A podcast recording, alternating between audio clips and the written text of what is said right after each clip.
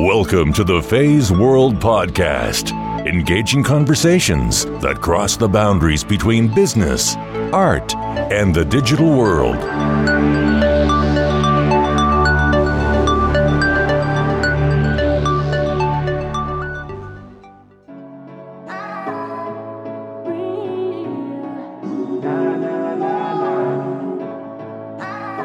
It was a culture of recovery and stimulants. And that's a sick animal. My right is to go to sleep happy and to wake up vibrant and confident that every possibility on exploring what life's about is mine. I don't have to pay rent for that, tax for that, none of that. It's mine.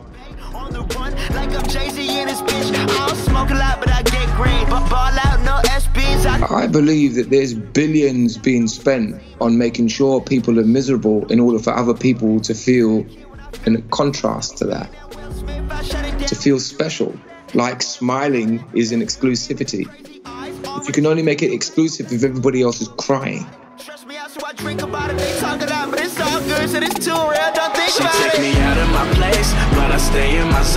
I was given this intelligence and this strength for service.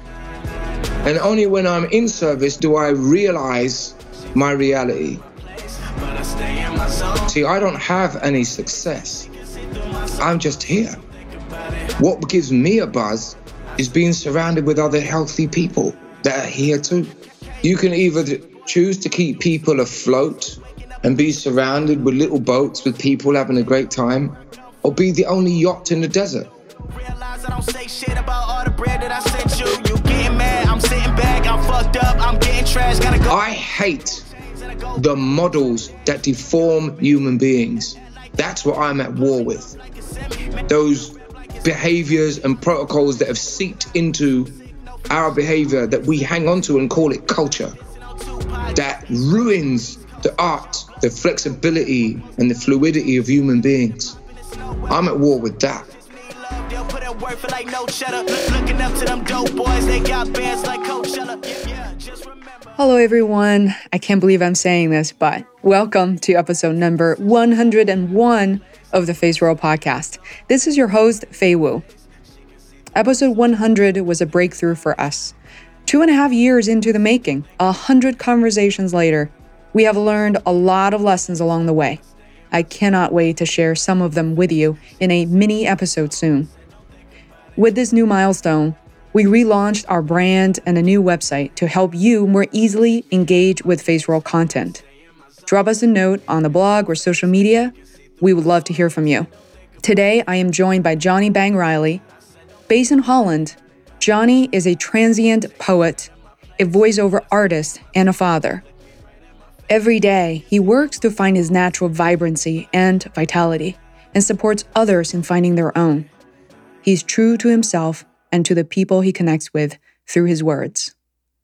This episode does contain strong and explicit language, so please plan accordingly if you're around children or if you're at work. A headphone is recommended. Without further ado, please enjoy my conversation with Johnny Bang Reilly.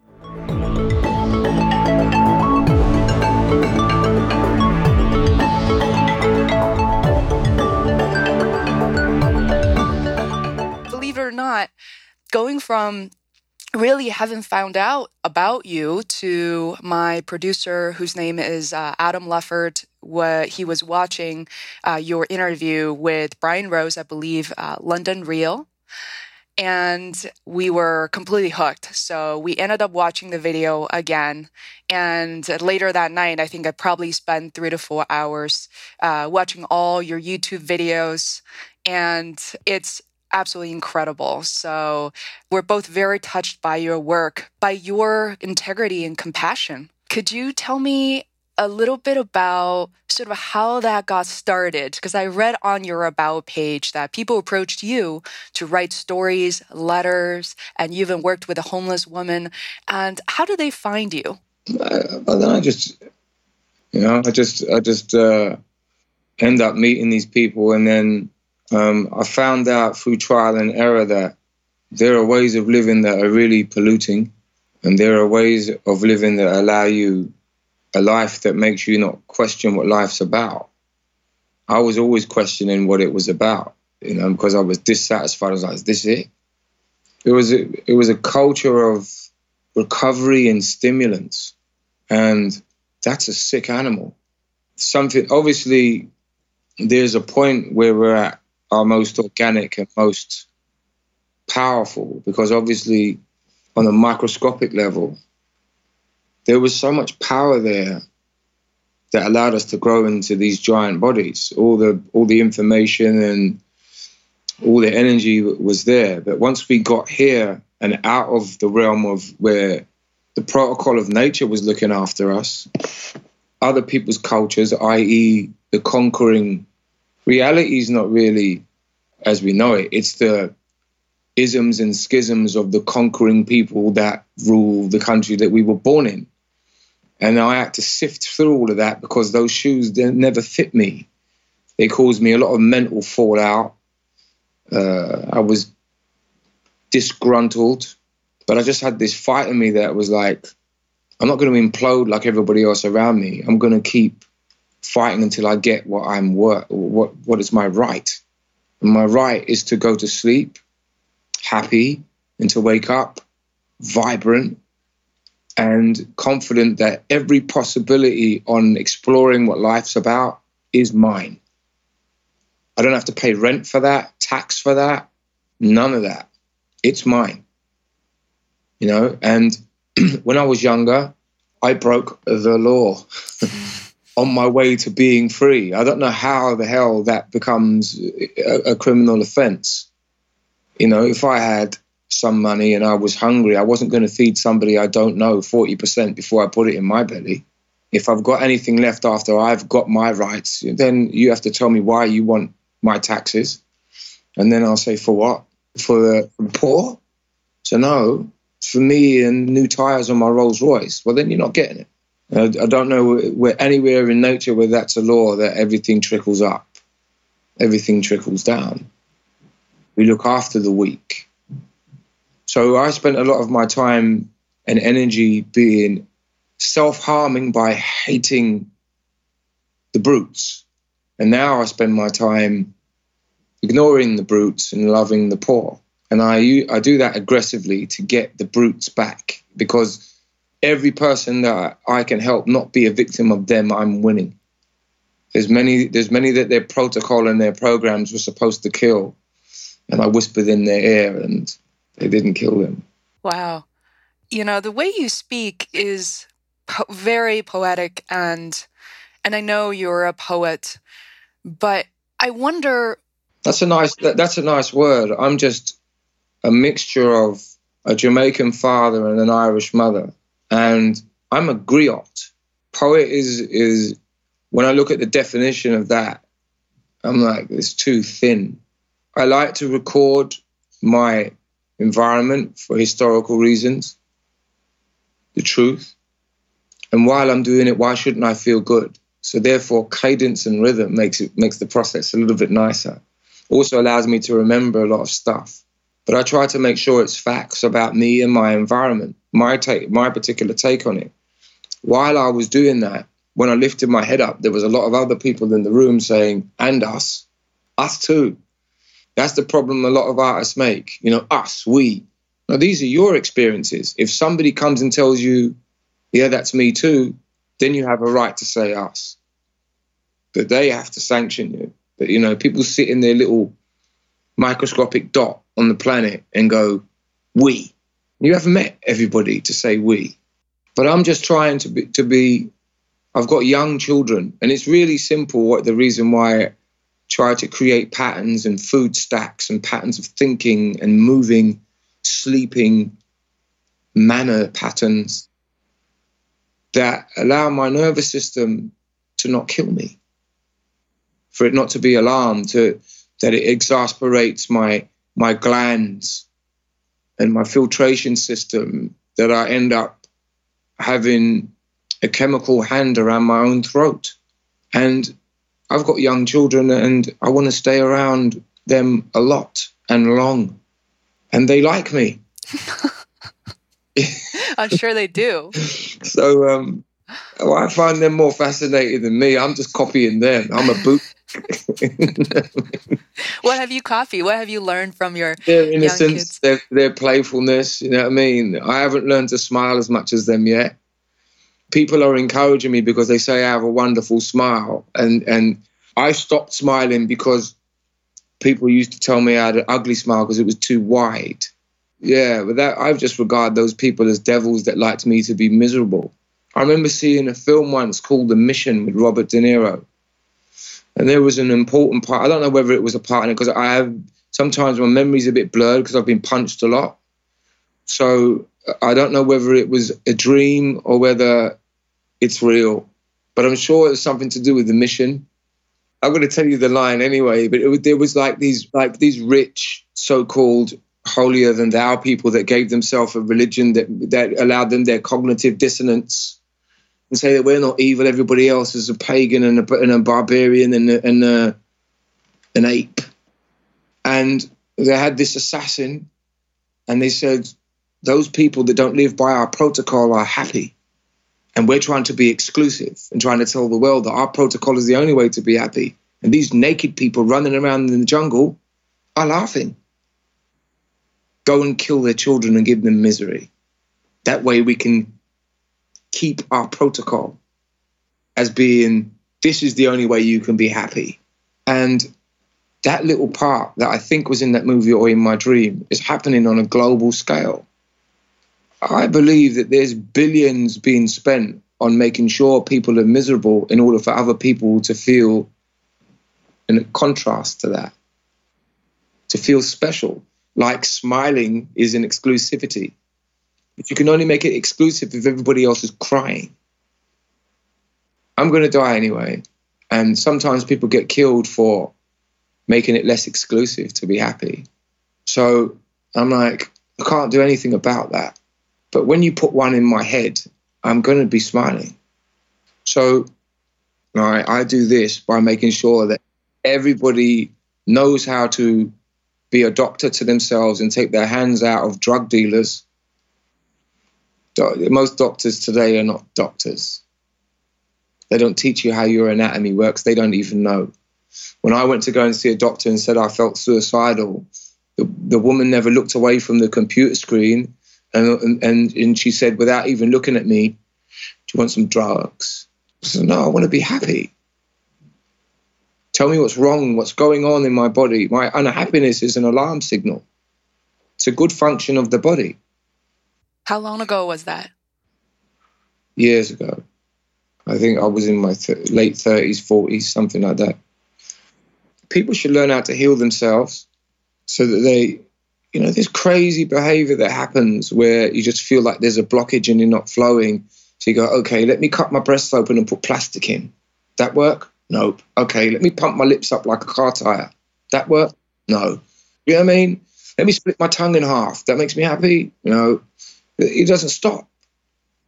And all you need to do is eat a type of diet that allows your kidneys to work.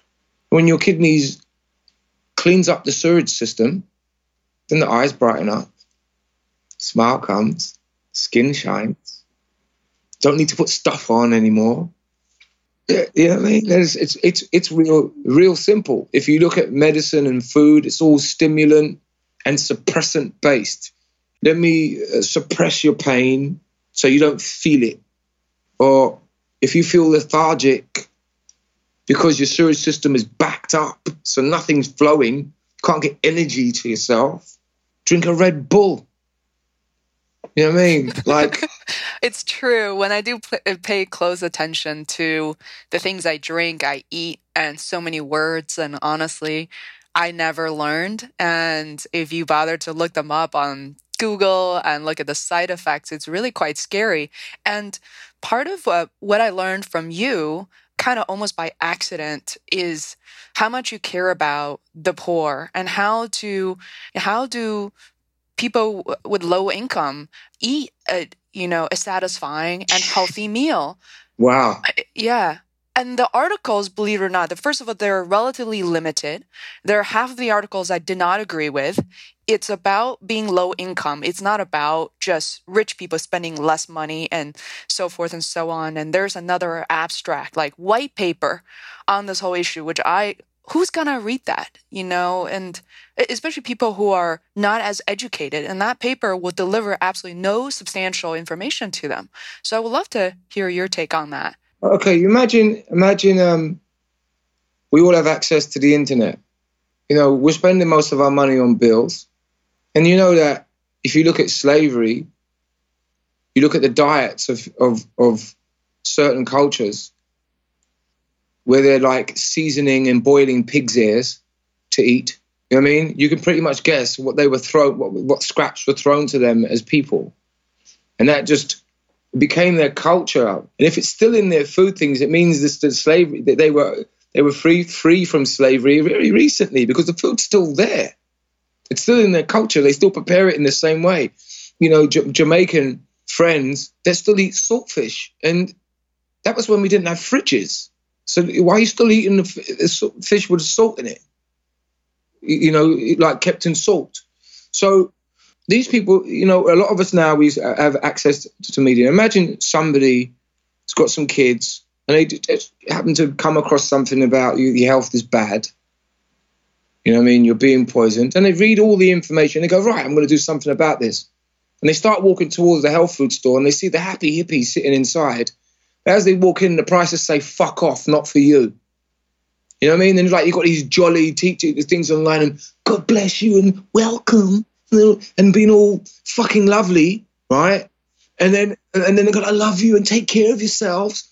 And then you, you go, you really need a detox, and they frighten the life out of you with facts. And then you go, you know, don't trust any other uh, company. I've researched all the herbs They've got no metals or magnet or or or uh, mercury in them, so you won't get poisoned. And don't you know, take my supplements so your kids won't die.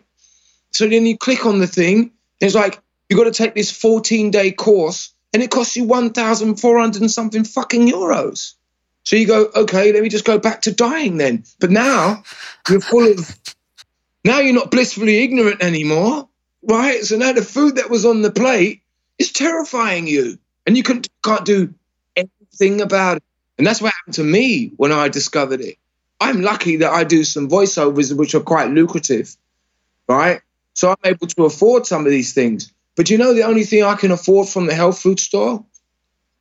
Spinach, organic spinach. The rest of it, I have to buy the fruit that I that I live, and I have to buy from the average store, which wasn't grown in, in mineral rich soil. So it's mostly just fucking water. There's no minerals in it. So I have to supplement with moringa. And thank God there are some companies, which I can't mention, and if they sponsor, if one of them wants to sponsor me, then I say, right, everybody I put to you, you've got to give them their first. We've got to set up. Uh, uh, uh, you've got to be able to give away a certain amount of these things for free. But none of them do. You know, I've seen these quacks on, on, on the internet, and somebody was they read out and they go, "Oh, you know, you know, I'm dying," and then the guy goes, for camera's sake, "All right, you can call one of my assistants right now, and um, uh, we'll take care of you. But I know when that phone call goes in, they're not going to get the supplements or what they need for free. It's the same as when you turn up, you know, and you go, You're, I'm dying of cancer, and I go, Well, let me just check your insurance. Nah, I think you have to stay at home and die. Yeah, I, w- I definitely want to find ways around that for sure. You know, I've got an auntie, you know, that that they basically sent her home and gave her an automated morphine machine, which obviously when somebody is out of their mind in pain, they're going to keep pressing the thing like crazy. And you just step back and go, well, you know, she killed herself. Nothing to do with me. But you know, you knew psychologically you were setting up for that. It's the same as running into a room where there's a woman in the pains of labor and should be left a little bit longer to go through a process so she can have a natural birth. Right? But you get paid per patient. So you go in there and go, oh, you know, the baby's under stress and could cause it, could, because that's legal, could cause it brain damage. And the woman goes, okay, what do you want? Okay, cesarean then. And sign this. And of course she's going to sign it. But is she right to sign it? What if somebody else was in the room and whispering in the other ear and going, actually, you'd be all right? You know, those people, that, that alternative information is not allowed in the room. And that's what I'm about. I'm allowed in the room. And Facebook doesn't push me. And YouTube won't push me because of my message. I see the hits I get on there, and I know a lot more people hit me up than the hits that, that, that are registered on those things. I know for sure. But I'll get around that because I'll draw people to it by other work I do outside of their formats, and people will come and look for me.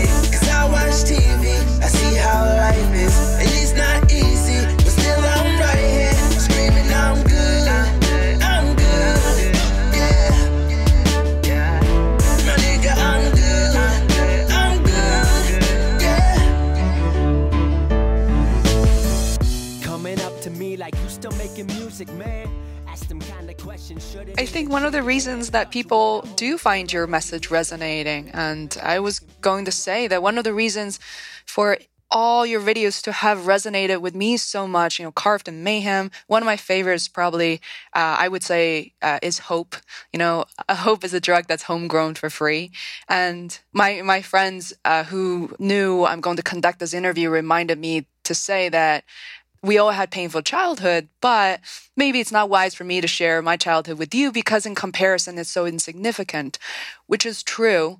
But at the same time, your message has resonated with me at a really, really deep level because my pain was real to me. You know, my suffering is you know, was what I knew. And by reading some of the comments on YouTube, I could tell immediately that people, you know, I don't know who those people are. And you probably don't know many of them personally, but it's very inclusive instead of your message is very inclusive. So people say to say, wow, you really, it's inspiring. You, you lighten my day.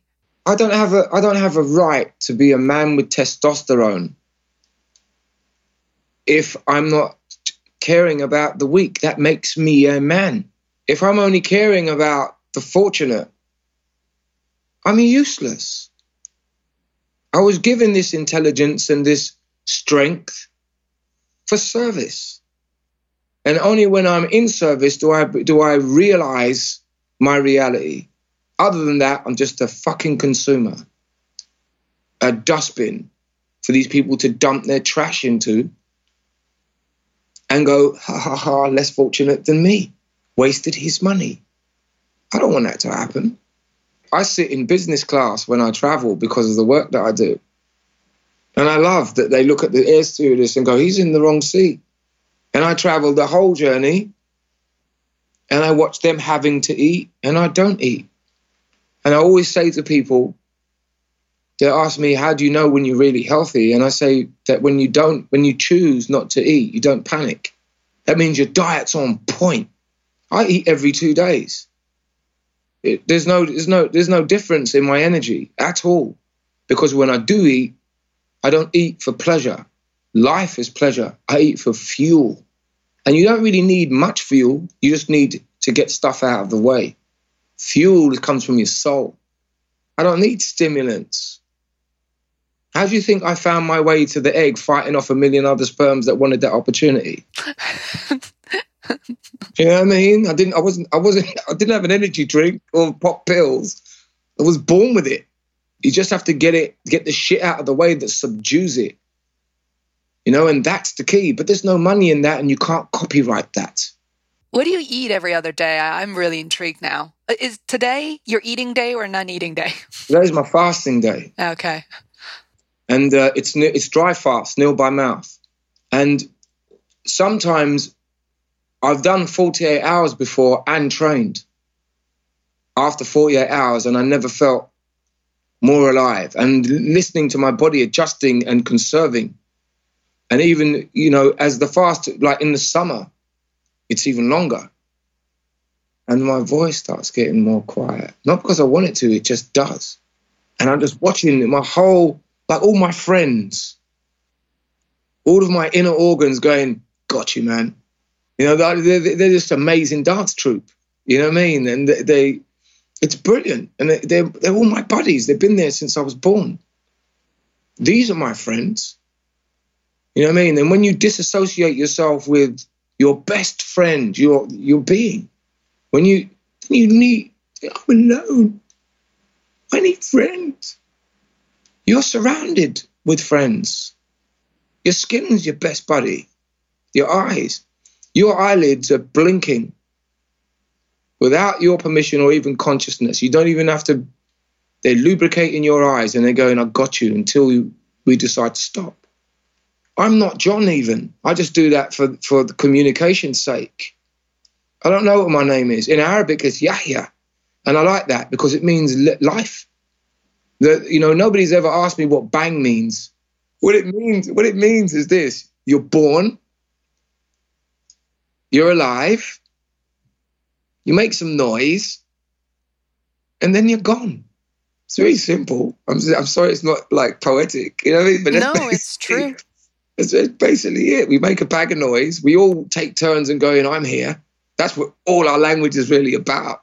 If you, I watch people in conversations, I'm known in the town that I live in to go out and sit in busy nightclubs with a pen and paper and just sit there laughing because I know the symptom. I'm looking at the symptoms. People dancing around their bag. Somebody goes off to the toilet, and then people are talking behind their back to jostle up to get closer to the popular popular one, and all of that. And sometimes I've been caught by other kids who's who like were sitting there for ages. They told me watching me laughing, and they were entertained by me laughing. But I'm not laughing at people. I'm just. It's funny how we compensate. It's cute. It's as it's as cute as my child trying to compensate for her lack of power at the moment. We are the most amazing friend that we've ever met. Us. I've taken people to mirrors and say, Who are you? And they go, and they tell me their name. I find that bizarre, no matter what age they are. You know, who are you? David. That's your name. Who are you? And then they go, mm. and I say, see how dangerous that is? You've been given tags, and when you take the tags away, there's no information, nothing.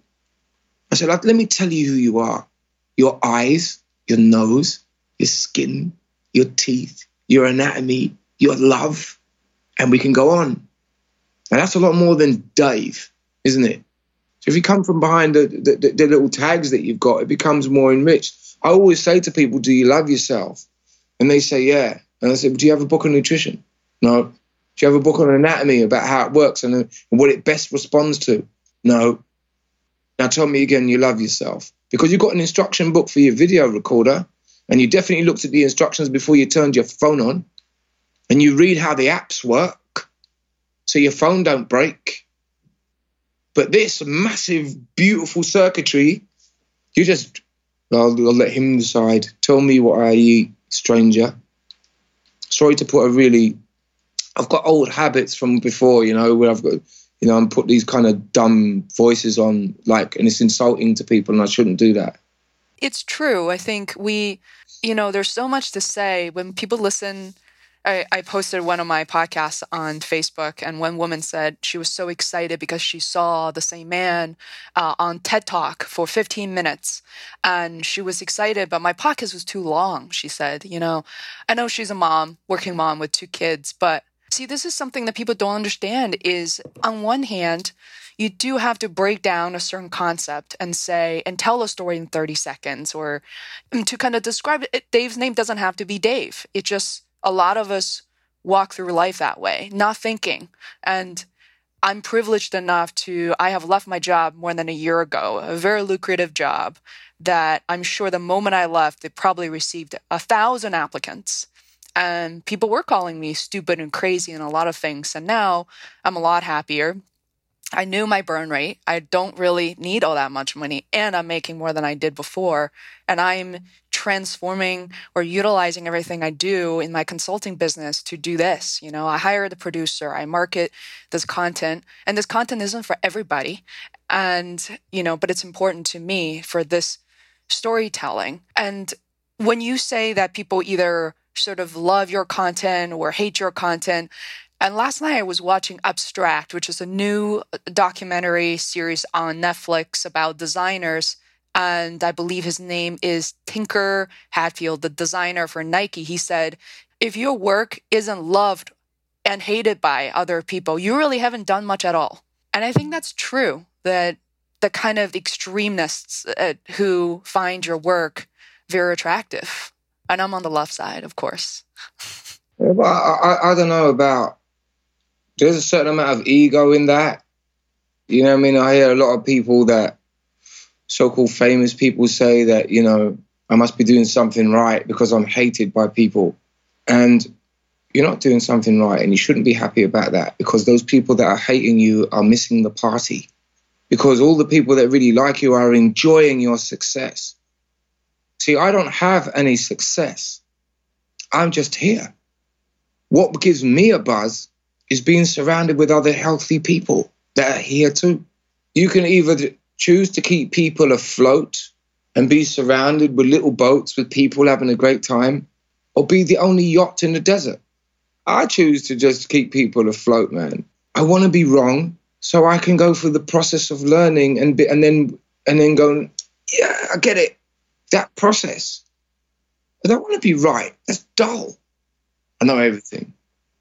So I want to go and be completely ignorant about how to live where you live and how to climb that tree and teach me how to walk through this forest and don't eat that, you're going to fucking die, and eat that, you're going to be strong. I want to do all that. Some people just want to be specialists and go live in their little golden cages and go, I don't, I don't want to go out there because I might be wrong, wrong. I want to stay here. And I'm like, who really lives in the ghetto then? Because that's ghetto. You in your gated community, going to the same restaurant, eating the same food. Look, you live in London, you live in Holland, right? And then you go to Jamaica and you go to a resort and drink the same beer and eat the same food. You've just hopped into the same. You've just been transported from one prison to another one. And internally, whether you're in Jamaica or London, your glands, and your kidneys don't know they're in a different place. They're in the same old sewage dump. None of you have been on holiday because your habits haven't changed. Going on holiday is fasting. That's a vacation, not just for you, for every single molecule in your body. And you know, when I go to eat later on to break my fast, every single molecule parties. Serious. Because then all of a sudden I go, go for a run, do some movement, train with your daughter. All these suggestions come, everything gets artistic. What are you gonna eat? I'm I'm very curious. What do you have planned for your fast? I usually, I usually break my fast with seven dates, Ajwa dates from Medina, because they're very powerful, and a chunk of cucumber, and then some warm lemon with honey in it, and then I'm done and then I sleep. So then I may, I take ashwagandha and valerian root and some magnesium and krill oil. So I can, I always like to have my brain when it's sleeping in that soup because it, reju- it rejuvenates it. And I do that so that I can wake up without that dragging myself out of the bed. And Is that your whole meal just now, what you described? Yeah, that's what I'll do to break my fast. Oh, to break it. Okay. Yeah, because we, you know, you're not supposed to do. I, I can do 48 hours if I want, but I don't want to do the extremes because there's a level I don't want to produce cortisol, and there's a level where my nervous system will start to get stressed, and now I'm defeating my objective. So before it starts to get stressed, I eat because you always have to give your body the intention that it's going to get a break. But if you start being extreme, as soon as you start fasting, you're already in stress because the body's going, that's not natural for me. It's too much. There's a point where it gets beyond. It's like people over cleanse. Now, when you're cleansing, you have to start dumping toxins. And that process of it coming out of your body, it's tough. You don't want to cleanse to the point that you cause yourself stress because now you're going to start releasing cortisol, which is poisonous to the body. And our environment is predicated upon the production of protocol. I mean, uh, cortisol. When you really understand what balance is, you'll realize you probably still are. You just think that you're a little bit calm right now until you really know what calm is. Talking about I need direction. Somewhere where is yours? I've had mine and it's the only thing that I've been working toward. And I built it from the floor. Y'all don't seem to help no more. CSR the movement, cause the internet's what You're opened no doors. Hero, so don't act like it. And please don't treat me like I'm your sidekick. Cause I watch TV,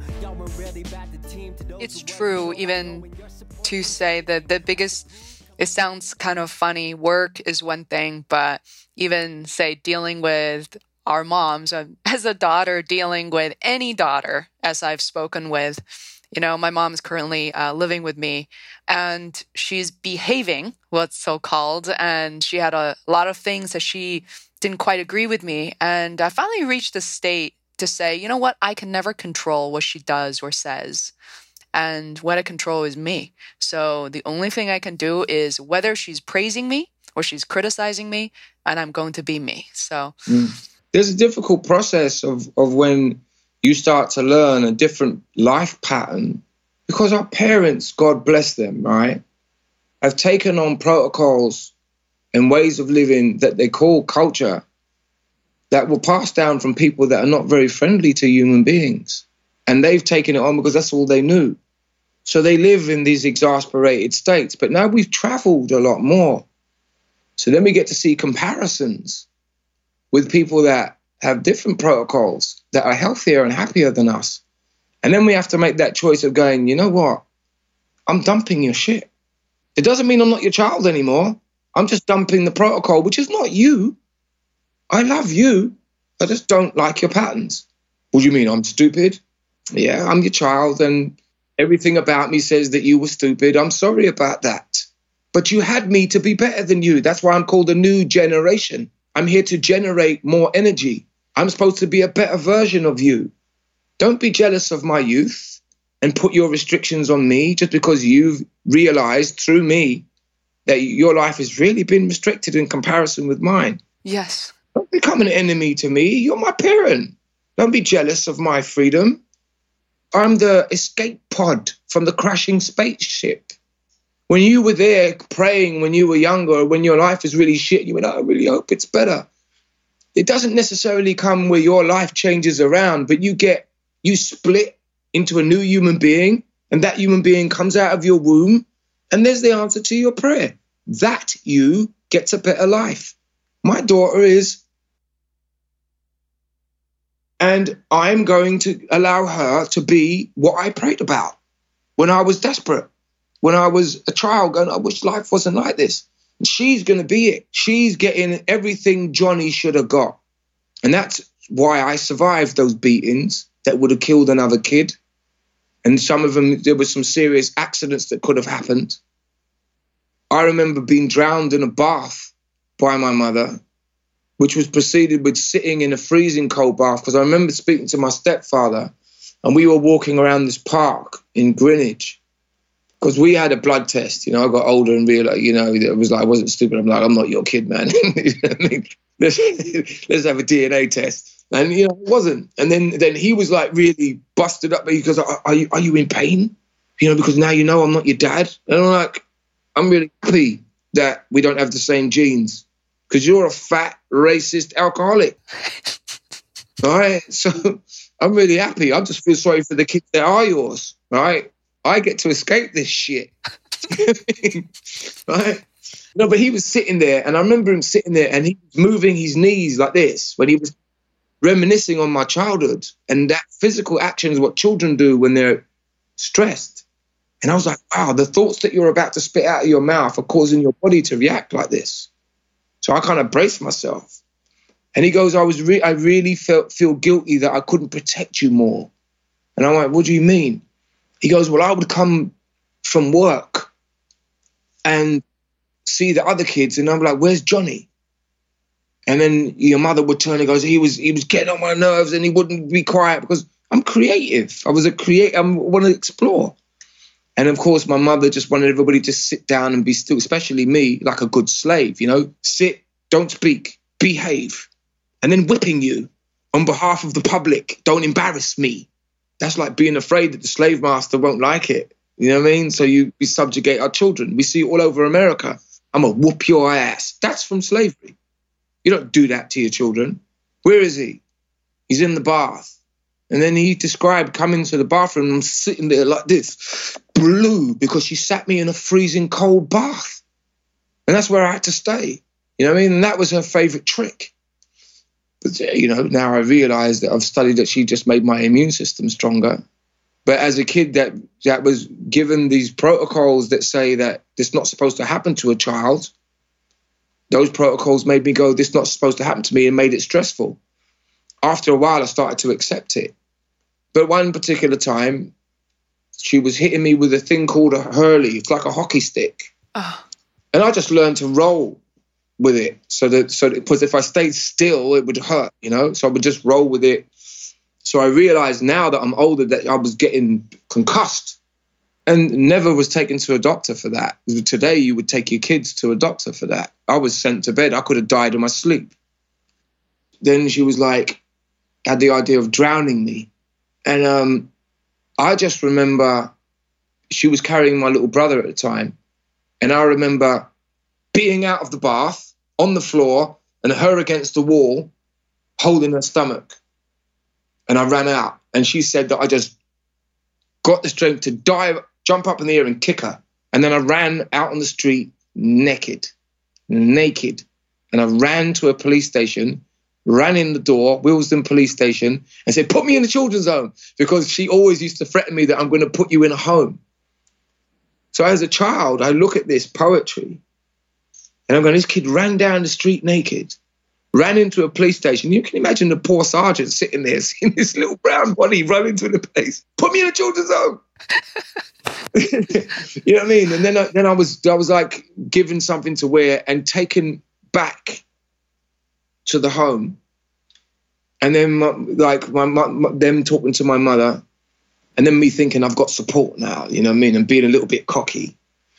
You know what I mean? You can't hurt me anymore. And they're like talking to them, and then the policeman taking me into the other room and going, "If she calls me again, you're gonna be in trouble." And I was like, "Huh? It's not supposed to work like that. Why am I being chastised? You're gonna be in trouble."